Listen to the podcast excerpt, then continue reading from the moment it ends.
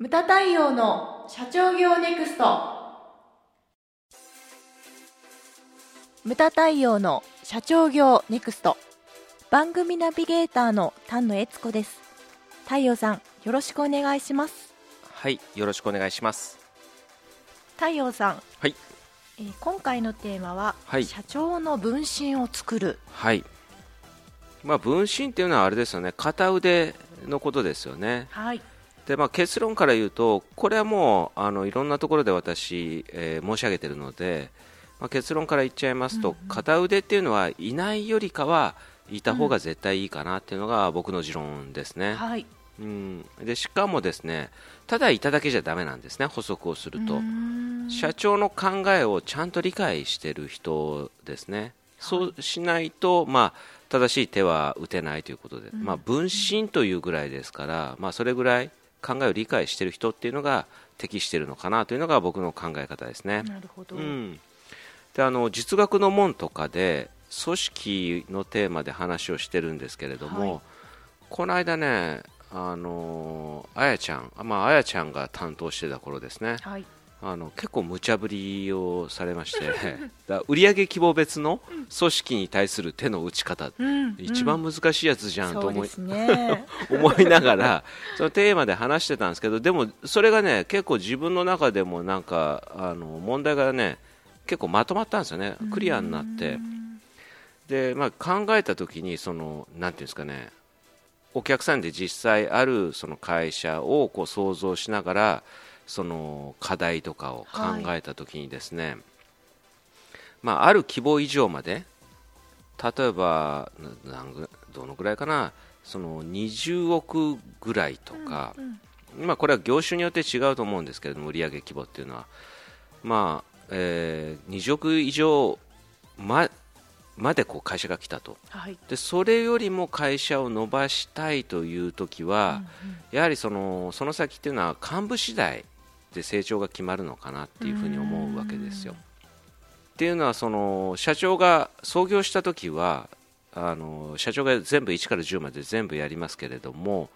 やはり自分の手だけじゃ足りなくなってきて社員さんが増えてくるわけじゃないですか。はいで20億ぐらいだったら自分の目の届く範囲でできるわけですよ。なるほど、うん、でもそれ以上になるとやはり行き届かないところが出てくると、そしたらその社長と末端の社員をつなぐそのピンの役目をしている。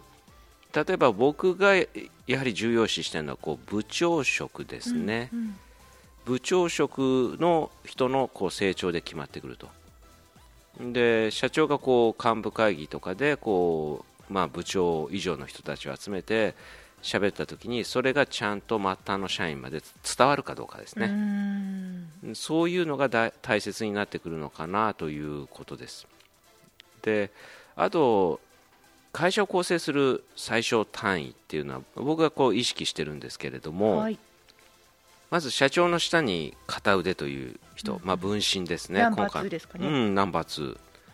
でがいて、その下にその作る、売る、分配する、はあうん、という3人、これはだから各部門のトップですね、作るっていうのは、えー製造部門のトップ。はい。で、売るというのが営業部門のトップ。う、ん。それで分配するっていうのが総務部門のトップですね。うん。で意外とこれ難しいんですよ。でうちの会社も創業メンバーって言ったら例えばそのムタ学の下に石井義孝さんはい。がいてで作る、まあ、これは製造ですよね、ですんでその出版の本間さんであったり、えーそれからですねオーディオビジュアルの宮田さんであったり、うん。うん、で売るというのが、まあ、これ例えば、まあ、ううちちょっと当てはまらないのかもしれないけど売るで言ったら例えば宮下さんかな？企画部門のトップ、当時創業者メンバーで言ったらそして分配するっていうのが石井良三さんっていうのがいたと、で創業メンバーはこれでカチッと固まるんだけれどもやはりその人間っていうのは年を取っていって定年退職していくわけですよね、うんそしたら下のものをちゃんと育ててるかどうかでうん。やっぱ変わってくるんですよね。はい。うん、だからさっき20億って言いましたけど20億以下の会社っていうのはこれお聞きの皆さんも気をつけていただきたいのがそれ、えー、とこの3人作る売る分配するこの3人を生涯かけて作っていくことですね。でこれっていうのがまあ重要なのかなっていうふうに思います。うん。であとはその幹部の成長次第ってずっと言ってましたけれどもなんでそんな重要なのかって言ったら、例えば、ね、常にテーマとして出てくる新事業であったり、はい、それから M&A であったりとかそういうのも社長がほら数が増えてきたら自分一人で見切れないわけですよね。ね。うん、だから安心して任せられる幹部が育っているかどうかで成功か否かが決まってくるんじゃないのかなと。うん、うんであとはだから部分最適から全体最適、はい、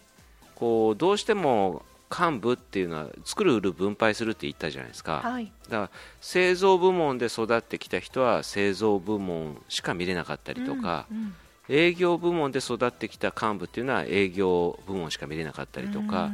それだけじゃだめなんだと、はい。うん、よくあるのがあれですもんねその製造部門と営業部門が仲悪いとか、うん、よくあります、ね、よくよくあるあるパターンですね。そういうのではなくてやはりその会社全体の利益として考えられるかどうか、うん、まあ、部分最適ではなく全体最適っていうような感じですよね。そうですね、うん、だからこの人を幹部にするって決めたら経営的な視点で見れるかどうかそういった勉強をさせることっていうのが非常に重要じゃないかなと。うん太陽さん社長が自分の分身を1人作るのに大体どれくらいのスパンで見ていけばいいんですかね？どんくらいですかね？いやこういうあの個体差もあるとは思いますけれども、でもやはり10年とか。長期的ですね。長期的です。だって社長自身ずっと勉強し続けてるわけじゃないですか、はい、だから幹部はなおさらですよね。最低10年とかじゃないのかなっていうふうに思いますね。うん、だから最近ねその重要性が意識していただいたのがそのうちのね幹部塾とかも非常にこう、はい、あの好評であったりとか。そうですね、うん、幹部教育っていうのに今非常にあれですね皆さん目覚めているところですよね。うん、うん。うん、まあ分身っていうのはまあそれぐらいのななんていうんですかねあれじゃないですかね会社規模的なお客様が多いのかなと。いうように、まあ、最近考えますね。うん。太陽さん10年かけて分身を育てるということなんですけども、はい、10年の中でちょっとこういうふうに進めるんだよみたいな目安ってあるんですか？例えばその、えーと、営業のトップとして育ってきましたと、うんうん、でその人がその会社全体をこうマネジメントできるっていうか知るのに3年ぐらいじゃないかなと。3年ぐらい、うん、で、はい、さらにですよ2年かけてじゃあ他の会社は？自分の業界はどうなのかっていうのが2年ぐらい。でさらにですよ外のやはりなんていうんですかね多流試合ですよね、うんうん。あの佐藤は先生も言ってたのが、まあ、新事業を誰もが知る一部上場企業の会社とコラボしてやろうよって盛り上がって、うん、でキックオフで幹部を集めてミーティングをしたんだけれども、はい、相手の幹部が喋ってることを自分の幹部が理解できなかった。そう致命的だったっていうふうにおっしゃられてたんですよ、はい、だからそういった多流試合っていうか例えばあの、ね、うちの幹部塾っていうのもそうですけれどもやっぱり社員さんは自分の会社しか知らないわけですから、うんね、よその幹部が何を考えているのか、うんうん、そういった勉強会にやっぱり出して他流試合であのなんていうんですかね胃の中の蛙にならないようによその人とこう交わるっていうのがやはり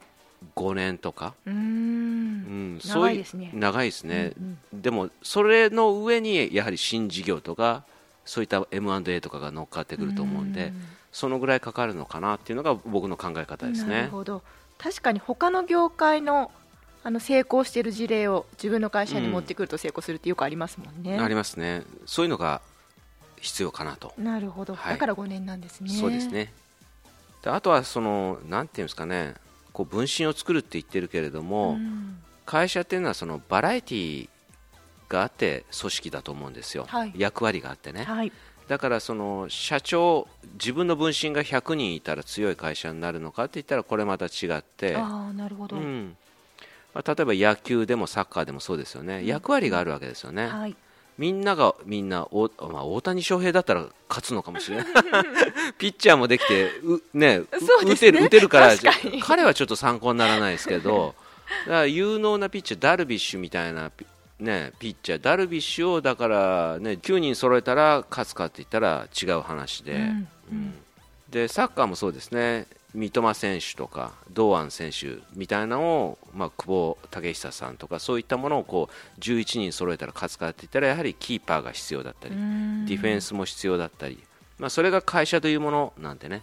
やはりそういったバラエティーをこう作っていくっていうのが重要かなと。そうですね。うん。確かに大谷翔平君みたいな人いないですよね投げて投げて打ってっていうのはなかなかいないんで、みんなそれぞれ得意なことと苦手なことありますもんね。そうなんですよ、はい。まあ、だから製造もそうですよね。あの製造も営業もそうだし、まあ、トップの役割とだからもう営業もう営業にかけては、ね、抜群にうまいとか、はいはい製造にかけては抜群にうまいとか、まあ、そういう個性が重要だと思うんでそういったものをまあ伸ばしつつ経営的なし視点で見れるという、まあ、人をこう社内に育てなくちゃいけないのかなと。はい。いうのが今回のテーマですね。な。るほど。はい、はい。ムタ対応の社長業ネクストは全国の中小企業の経営実務をセミナー、書籍、映像や音声教材、コンサルティングで支援する日本経営合理化協会がお送りしました。今回の内容はいかがでしたでしょうか？番組で取り上げてほしいテーマや質問などどんなことでも番組ホームページで受け付けております。どんどんお寄せください。また無駄対応公式サイトでは無駄対応の最新活動情報その他社長の一問一答など随時更新しておりますのでぜひチェックしてみてください。それではまた次回お会いしましょう。